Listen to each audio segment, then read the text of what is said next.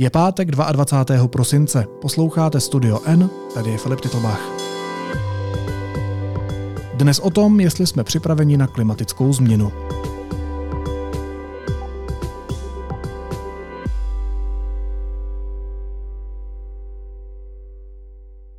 Může být vědec napaden kolegy kvůli tomu, že se zabývá popularizací? Do jaké míry se vědci mají angažovat v otázkách, jako je klimatická krize, které jsou svou podstatou politické? A okolik je to všechno ještě těžší pro ženu? To jsou otázky, na které v rozhovoru s Petrem Koupským odpovídala polární bioložka a popularizátorka vědy Marie Šabacká.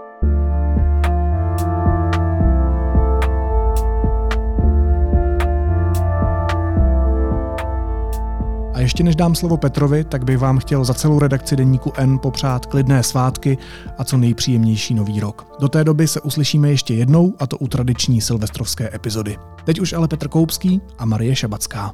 Nejdřív ze všeho bych se vás, Marie, zeptal, ať jsme na jedné vlně. Co to je ta klimatická změna? Já vím, že ta otázka zní strašně hloupě, protože se o ní mluví pořád všichni by to vlastně vědět měli, ale nevím, jestli se na tom zhodneme. Zkuste to popsat z hlediska přírodní vědy. Tak klimatická změna o které teď mluvíme, je bezprecedentní oteplení, ke kterému dochází v posledních 100-150 letech a které už dneska víme je způsobeno eh, člověkem. A je to oteplení, které má teda dopady na celou, celou vlastně planetu a my víme, že ty dopady už teď a i v budoucnu budou poměrně, eh, poměrně výrazné a proto se snažíme maximálně snížit a maximálně adaptovat na to jiné prostředí. To jsou tvrzení, která jsou vlastně docela silná. E, jsou mnozí, kteří to spochybňují. Jak tohle všechno víme? Jak, jak jsme si jisti, že to, co říkáte, je pravda? Ano, tak ve vědě si nejsme asi vždycky úplně jistí, ale uh, vědci jsou si tímhletím jistí, protože to studují už poměrně dlouho. Uh, to, že klimatická změna se děje, tak to víme, protože máme meteorologická měření, která máme všude po světě. Už poměrně dlouhou dobu, ale opravdu takový ten dobrý, eh, dobrý záznam máme od nějakého konce 19. století po celém světě. Takže to víme, že se teplota planety oteplila o nějakých 1,2 stupňů do, řekněme, dnešního dne. Průměrná teplota na celé planetě. V České republice je to dokonce dvakrát tolik, to je asi eh, více jak 2 stupně. No a to, že za tím oteplením eh, je člověk, víme intenzivním studiem, Eh, to, eh, ty první teorie přicházely už vlastně z 19. století nebo kolem roku 1850, kdy eh, se přišel na skleníkový efekt, který způsobuje oteplení a který vlastně vlivem, vlivem uvolňování emisí nebo uvolňování nebo spalování fosilních paliv my zesilujeme a tím pádem zesilujeme takovou tu pokrývku kolem planety a to její ohřívání.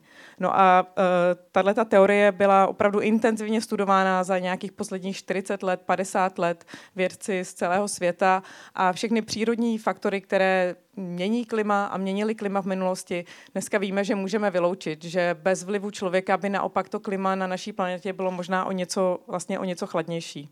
Ještě bychom asi měli připomenout, co přesně znamenají ty teploty, o kterých tady mluvíme.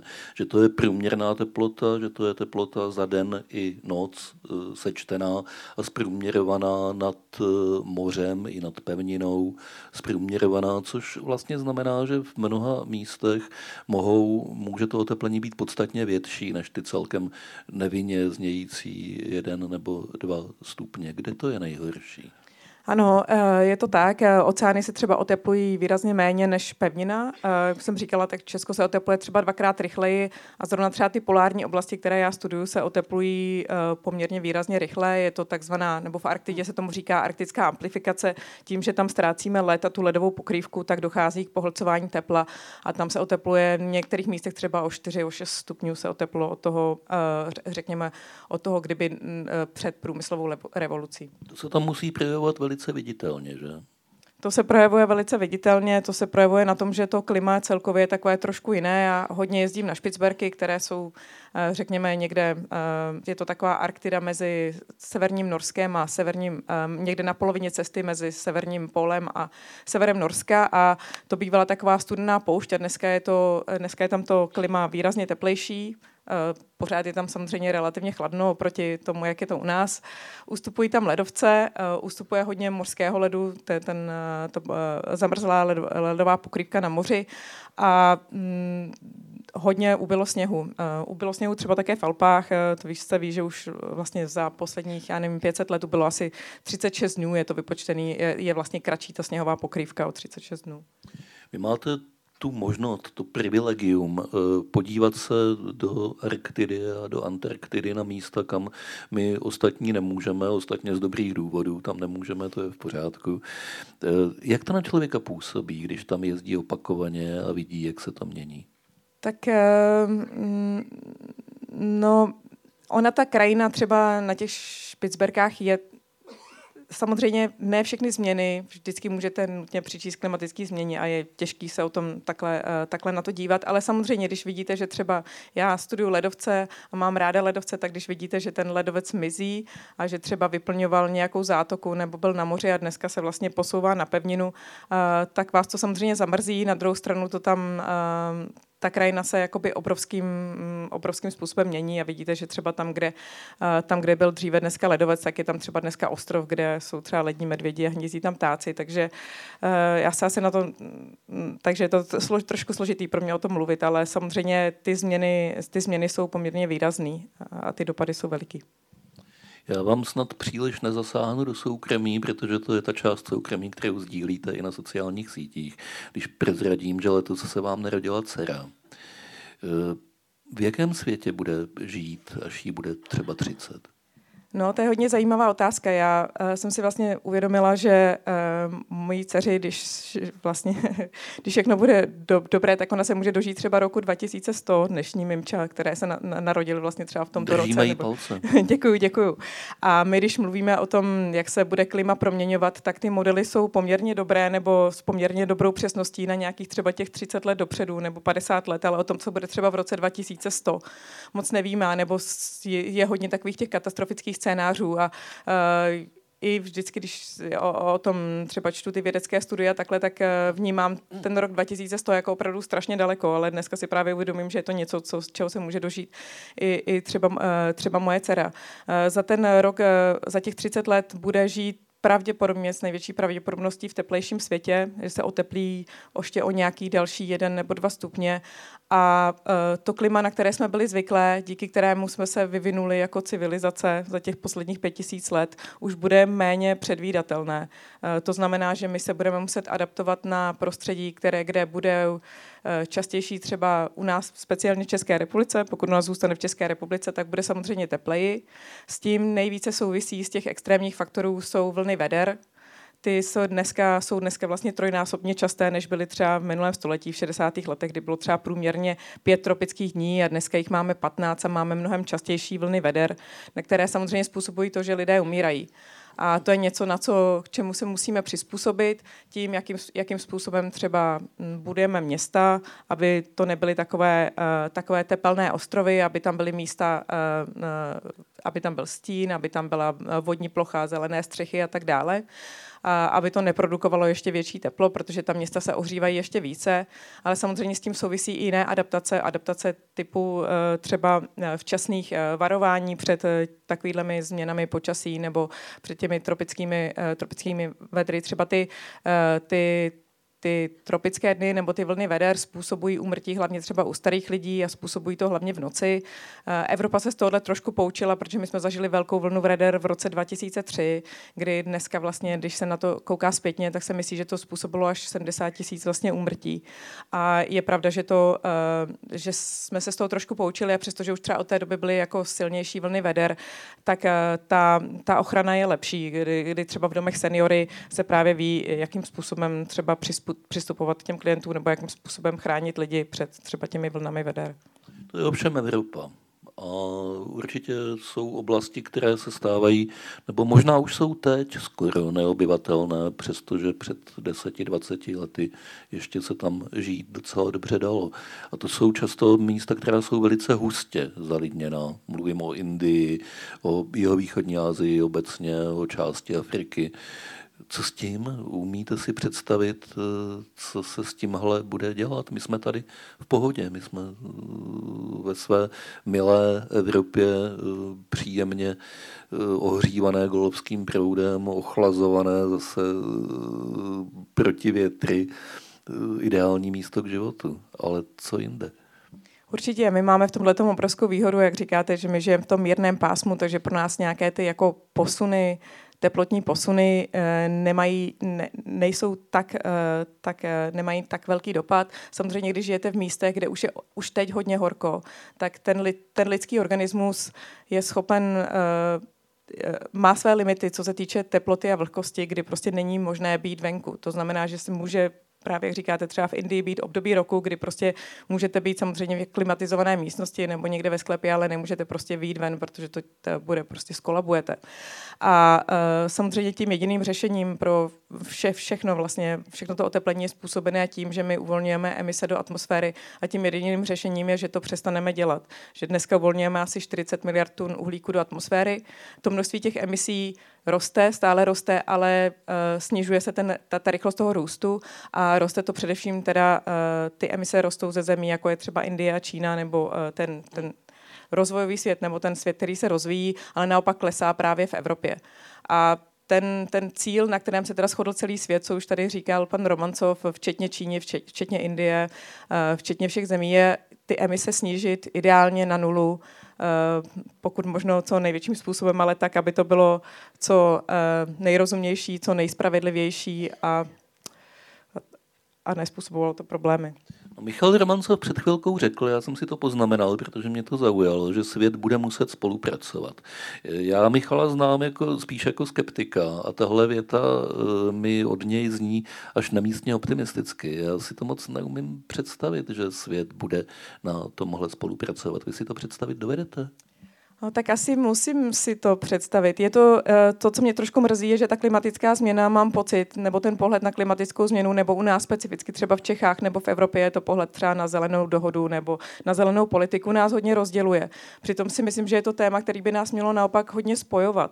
Je to takový, já to teda nechci takhle jako nazývat, že je to nějaký ten, ta, ta společná výzva nebo ten společný nepřítel, který, který musíme řešit bez ohledu na to, eh, kde žijete, nebo bez ohledu na to, jak politicky jste naklonění a jako do určité míry tady máme ty signály, tady se hodně mluvilo třeba o OSN a o jeho důležitosti a třeba OSN má samozřejmě spoustu chyb, ale je to, je to opravdu platforma, kde se dokážou sejít všechny státy světa a k něčemu se zavázat, což by prostě před nějakými, já nevím, sto lety bylo naprosto jako asi nepředstavitelné. A víceméně téměř všechny státy světa, nebo prakticky všechny, se shodují na tom, že klimatická změna je problém, že eh, to vypouštění těch emisí je problém a že s tím musíme něco dělat a musíme se odklonit od fosilních paliv. A opravdu se k tomu zavázali i, i, i státy, se kterými prostě třeba nemáme téměř nic společného, nebo bychom se normálně nedohodli. A ten důvod, proč oni se k tomu zavázali, je určitě i pragmatický, protože i třeba Čína uh, jako post, pociťuje obrovské, obrovské dopady vlastně změny klimatu a má to velký vliv uh, vlastně na její obyvatele a samozřejmě uh, změny klimatu v minulosti a speciálně teda třeba konkrétně v Číně často vedly třeba k pádům různých dynastií, protože prostě došlo k neúrodě, byly třeba studené roky a tak dále. A samozřejmě ti lidé to potom vyčítají té, těm politikům, pochopitelně. Čili mají to v kulturní paměti, dá se říct. Myslím si, že ano. My ne. My tady v Evropě moc ne. Dobře, tak tím jsme v podstatě vyřídili ty jednoduché otázky a teď přejdeme k těm těžším. Já jsem před několika lety byl eh, na vystoupení jednoho významného českého přírodovědce, eh, který říkal ke změně klimatu něco v tomhle smyslu, volně to budu parafrázovat. Eh, podívejte se, mluvíme tady o oteplení o 2 stupně. O 2 stupně tepleji v průměru než v Praze je v Budapešti. Já si myslím, že v Budapešti se nežije až tak špatně. Sklidil potlesk na otevřené scéně. Eh, myslím si, že pro poměrně velkou část, a teďka nemluvím o lajicích, ale o odborné veřejnosti, že pro poměrně velkou část mé generace je tohle reprezentativní názor. Co s tím? Uh, já tomu rozumím. Eh, třeba dneska, jenom během dnes se nám třeba může změnit teplota o nějakých 10-15 stupňů, proto nám připadá 2 stupně jako relativně málo. A je pravda, že u nás v České republice, jak říkám, my, my máme eh, to štěstí, že žijeme v tom mírném pásmu, ale je to asi proto, že si lidé neuvědomují vlastně ty dopady, které to má, jenom třeba oteplení o jeden nebo dva stupně celosvětově. Má to obrovský vliv právě na tu, na tu frekvenci těch extrémních událostí, které u nás teda v České republice znamenají především teda ty vlny veder, eh, sucha nebo, nebo změny třeba v tom hydrologickém cyklu. To znamená, že ono může být těch srážek třeba v průměru stejně, ale budou přicházet tak, že máte období sucha a najednou přijdou velké přívalové deště.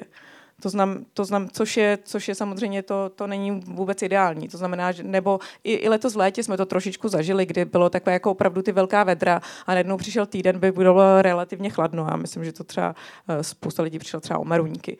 A, a, a musíme si teda uh, uvědomit, že že, že, že pokud, pokud se otepluje, tak s tím právě přichází, přichází všechny tyhle ty problémy. A samozřejmě, jako můžeme si říct, že u nás bude jako v Budapešti, Eh, bude to třeba pro Českou republiku samozřejmě největší dopad bude v tom, že eh, tady třeba už nevypěstujeme tolik chmele, nebo nebude tak hořký, takže to má dopadá i na naše, na naše kulturní dědictví, na naše, to by, na naš, to by na mohl, To by mohl být argument. To, jo, to, to, je, to, je, to, je, to je snad první věc, se kterou by se dalo operovat, že by to i tu mou generaci eh, trochu polekalo. Jo, ale jinak, jinak já si myslím, a teďka mluvíme úplně vážně, že eh, máme opravdu problém s tím, že dost velká část společenských autorit, a teď mluvím jenom o České republice, dost velká část společenských autorit je extrémně skeptická vůči eh, samotné existenci klimatické změny za prvé, eh, jejímu antropogennímu původu za druhé a jakýmkoliv opatřením, které by ji zmírnily za třetí. To tak prostě je. Je to vidět v politice, je to vidět u veřejně činných osobností, Já bych s tím teda je troši... to vidět u přírodovědců. Nesouhlasila? Já bych s tím trošku polemizovala. Tak polemizujte. Loni, loni byl výzkum, který se jmenoval Česká netransformace Institutu 2050 a STEMu a tam se právě ukázalo, že tři čtvrtiny Čechů uh, jsou přesvědčeni o tom, že klimatická změna se děje nebo se bude dít někdy v budoucnosti a jenom asi 7% lidí na ní opravdu nevěří. A, Já ten výzkum no, viděl taky a tam byla potom další otázka, co jste ochotní ochotní udělat pro to, aby se situace zlepšila. Ano, a, tu jste jistě četla taky. Ne? Četla, četla. E, tam e, asi polovina Čechů chce, aby, aby politici něco dělali s klimatickou změnou. A e, takže ta čísla si myslím, že v tomhle tom, v tomhle tom jakoby přesvědčovat lidi o, o, tom, že klimatická změna se děje a že je to problém, si myslím, že v tomhle tom už máme hotovo. Ale uh, ty výzkumy ale ukazují, že informovanost, co se týče toho, co s tím dělat, už je opravdu velice, velice mizerná.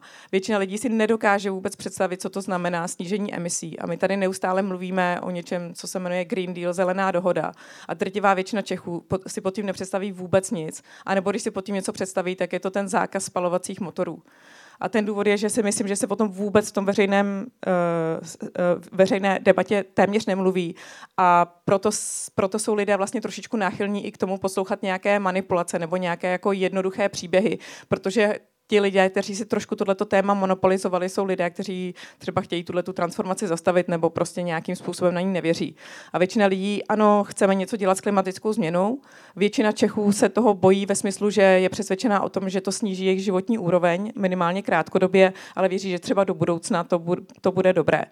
A myslím si, že v tomhle je právě ten problém a to, o čem bychom se měli mnohem víc bavit, než o tom, co třeba klimatická změna způsobuje, možná i to, co třeba klimatická změna způsobuje v Indii, protože to třeba možná i ty vaše vrstevníky třeba za stolik nezajímá, protože si říkají, že OK, tam se, žilo, tam se žilo vždycky hrozně. Ano, tam se, ano, ano. Tam, a je to daleko. A je to daleko a e, když u nás bude třeba v Budapešti bude dobře, možná tady se nebude dařit těm tomu chmelu, ale bude se dařit uh, vinicím, uh, tak no, a Barack Pálinka bude a, a tak. E, jo, s tím by se určitě uh, má generace nějak vyrovnala. Uh, takže buďme konkrétní, co všechno to obnáší, čemu všemu se budou muset lidé přizpůsobit a jakým způsobem, aby se ty klimatické cíle zvládly.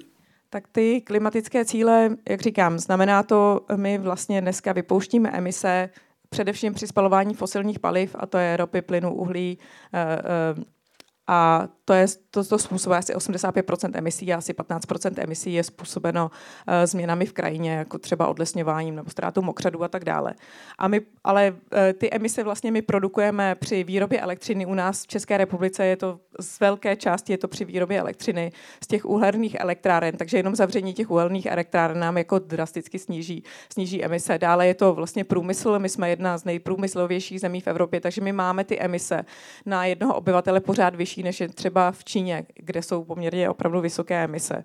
Takže my máme relativně co dohánět. Je to samozřejmě doprava, o které se asi nejvíc mluví, protože se mluví o té, o té osobní dopravě, o těch automobilech a o přechodu na elektromobilitu. A je to potom samozřejmě i zemědělství a výroba materiálů.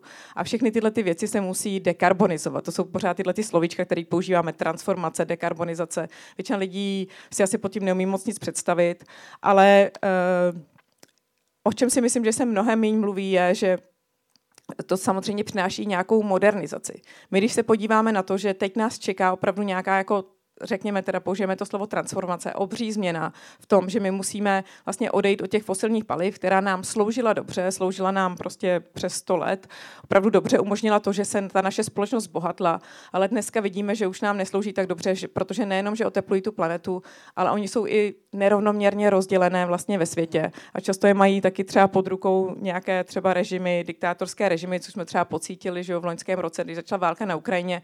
A vlastně to u nás nastartovalo takový ten boom, boom, boom vlastně eh, toho přechodu k těm obnovitelným zdrojům, kterými jsme poměrně dlouhou, dlouhou dobu odkládali.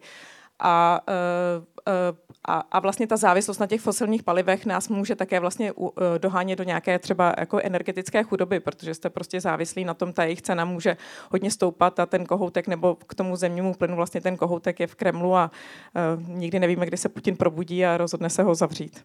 Jasně, tohle jsme si poslední dobou uvědomili všichni opravdu silně. Nicméně ten, ta transformace sníží nám teda tu životní úroveň nebo ne? Byť třeba jen na přechodnou dobu. To já samozřejmě nevím a já bych chtěla, aby mi to politici tohle toho řekli. Ten, ten, ten, to, jak je to vlastně nastavené v té zelené dohodě, tak by nemělo. Ten, těch peněz na to je opravdu hodně.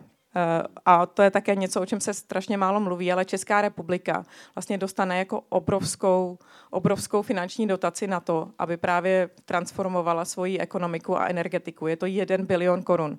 To je 10 na 12 tun je to tak.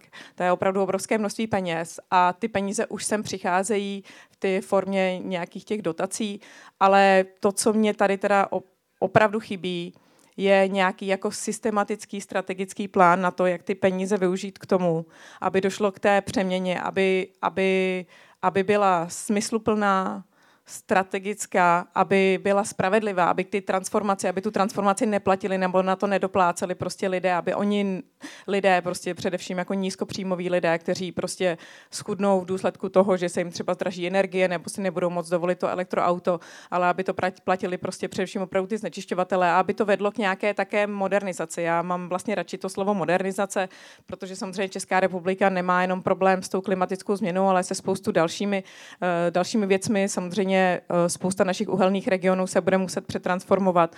A pokud uh, tuhle tu transformaci děláte smysluplně a rozumně, tak můžete vyřešit třeba několik much jednou ranou, i třeba některé nerovnosti a jiné problémy s tím letím, ale jak říkám, já jako se trošku bojím, že tady v té české, tady u nás v republice, když se kouknete zpátky, tak za posledních nějakých jako desítky let nebo deset let tady jako nejsou téměř žádný jako velký projekty. Je to tady trošičku takový přebyrokratizovaný, je, i stavba dálnic je strašně složitá, táhne se dlouho. To znamená, že já se trošičku bojím toho a navíc ještě ta republika je taková hodně rozmělněná. Máme kraje, máme 6 tisíc obcí, jenom Praha má 57, myslím, že asi 57 okrsků a to trošičku znemožňuje takový tyhle ty velký plány, takže já se trošičku bojím, že přijde třeba nějaká velká finanční částka na nějakou radnici a oni teď budou prostě vymýšlet vlastně projekty, které nějakým způsobem budou zelený, aby na ně mohli čerpat tu dotaci, ale nevím, jestli budou třeba úplně smysluplný. To je dost eh, pravděpodobná vize. Potom je taky ještě potřeba vzít v úvahu, že i když eh, snížíme emise nebo je dokonce srazíme na e, nulu, tak e, ten oxid uhličitý zůstane v atmosféře ještě velice dlouho, skoro 100 let, jestli se nepletu, e, takže oteplování se nezastaví. nezastaví, nebo nějaký čas, nebo my víme, že se určitě oteplí ještě více, v Čechách možná ještě dvakrát tolik, to znamená, že tyhle ty opatření, kdy my chceme zakonzervovat tu, to oteplení planety na prostě aby se oteplilo co nejméně. Tak ale my se zároveň musíme adaptovat na, ty, na, tu, na to teplejší prostředí. Já si vzpomínám ještě na jednoho českého biologa, kterého taky nebudu jmenovat, ale volně parafrázovat. S tím, když jsem si povídal o globální změně klimatu, tak on mi říkal, to je vlastně báječná věc, protože já jsem pozorovatel ptáků a tady v Čechách díky tomu oteplení je najednou eh, větší druhová pestrost ptáků, než byla. A mně se to líbí a eh, je to dobrý. A já jsem pořád čekal, kdy se projeví v té odpovědi ta ironie, jo? Ten, ten, ten vtip. Ne, nepřišla. E, zůstalo to celý takhle. To byla jeho kompletní odpověď, že je to fajn, protože ptáků je víc. E, vy jste polární bioložka. Eh, zkoumáte takový ty, hlavně takový ty neviditelné potvory, co žijou v ledu, ne, pou, pouhým okem neviditelný. Eh, vy byste konec konců taky mohla klidně zůstat u téhle své specializace a jezdit na Špicberky a psát vědecké články. A místo toho eh, jezdíte do Prahy, do Kina Světozor na konferenci Deníku N a na spoustu jiných akcí angažujete se v tom, abyste lidem řekla, co to je klimatická změna změna. Eh, co vás k tomu vede? Proč to děláte? No, dělám to, protože vnímám klimatickou krizi nebo klimatickou změnu jako opravdu jednu z největších výzev a největších problémů, eh, s kterým dneska čelíme. A pro, asi částečně proto, že mi teda byla nějakým způsobem daná ta možnost, že jsem třeba dostala ten hlas, že mě třeba média zvou. A já jsem dříve mluvila víceméně jenom o své vědecké práci, ale to se poměrně rychle vyčerpáte, protože máte poměrně úzkou specializaci, ale hodně přicházely ty dotazy právě na klimatickou změnu, protože v těch polárních krajích se to tak trošičku nastartovalo, nebo tam už se o tom mluví opravdu desítky let a hodně lidí si pořád, myslím, představuje, že ta klimatická změna je něco, co je geograficky daleko za tím polem a něco, co je uh, časově daleko. Uh, protože za těmi poly už to sledujeme poměrně dlouhou dobu, ale uh, já jsem jako se k tomu úplně začátku nechtěla zase tak moc vyjadřovat a chtěla jsem to nechat opravdu jako skutečným odborníkům nebo i třeba těm politikům, ale uvědomila jsem si, že ta debata u nás v České republice byla opravdu jako tristní. Jo? Ta, ta, ten veřejný prostor je prostě zahlcený uh, dezinformacemi ohledně klimatické změny, ale myslím si, že se to za poslední opravdu, já nevím, pět let hodně, hodně výrazně zlepšilo. A mm, myslím si, že jako i ti politici už to dneska většinou berou vážně, ale jak říkám, pořád eh, teď máme třeba hodně, hodně hodně málo víme o tom, co s tím dělat a mluví se málo o těch vlastně změn, jako o těch procesech té transformace, které už dneska probíhají. A, ale o tom si myslím, že budou, bude potřeba, aby zase mluvili jiní lidé. A nemáte s tím potíže, že jste vstoupila do arény, že jste se stala součástí eh, vlastně vysoce politického tématu? Jako, tak eh, to víte, že se musíte trošičku obrnit, protože vám samozřejmě pořád budou lidi jako psát, že, jste, že jsem prostě placená nějakými zelenými lopy, nebo že... Uh, uh, že dobře jsem, ty zelené. No, no, úplně skvěle. Já totiž trošku vždycky, když, jsou ty, když se mluví o těchto těch zelených lopy, tak já prostě přemýšlím, co to je, protože já teď se nechci, nechci odbíhat od tématu, jo, ale když třeba se slyším ty konspirační teorie ohledně covidu, tak covid jako z velké části vyřešilo očkování, které vlastně vyráběla z velké části jedna firma, která také vyrábí spoustu těch léků. Takže tam do určité míry, když máte tendenci těm konspiračním teoriím, tak si můžete říct, jako, že zatím byl tady ten jeden velký hráč, který na tom hodně vydělal. Samozřejmě to tak není. Ale u té, u té když, když se kouknete na to, jak řešit klimatickou změnu, tak těch technologií a těch možností, jak to řešit, jsou opravdu stovky a tisíce a v různých odvětvích, v různých zemích, v různých, jako když dekarbonizujeme energii, tak to nejsou jenom solární elektrárny a větrné elektrárny a vodní elektrárny a jádro. Potom musíte prostě dekarbonizovat všechny různé odvětví. Eh, něco je založené na tom, že budete třeba vyrábět toho materiálu méně nebo ho budete více recyklovat, takže každý, kdo má třeba vlastní second hand, tak je vlastně zelená lobby. Takže kdo je jako nevím, kdo by měla být ta zelená lobby, kdo je opravdu ten, kdo by tuhle tu agendu jako na ní takovým obrovským způsobem vydělával. Chvilku si počkejte, on vám to někdo napíše na Twitteru, kdo to je. Moc krát děkujeme za uh, báječné vystoupení. Tento i všechny další rozhovory z konference N postupně nahráváme na YouTube deníku N, takže se na ně můžete i podívat. Naslyšenou na Silvestra.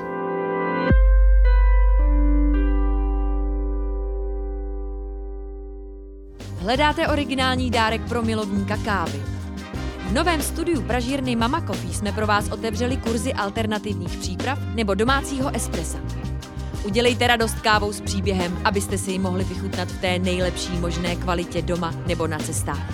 www.mamacoffee.cz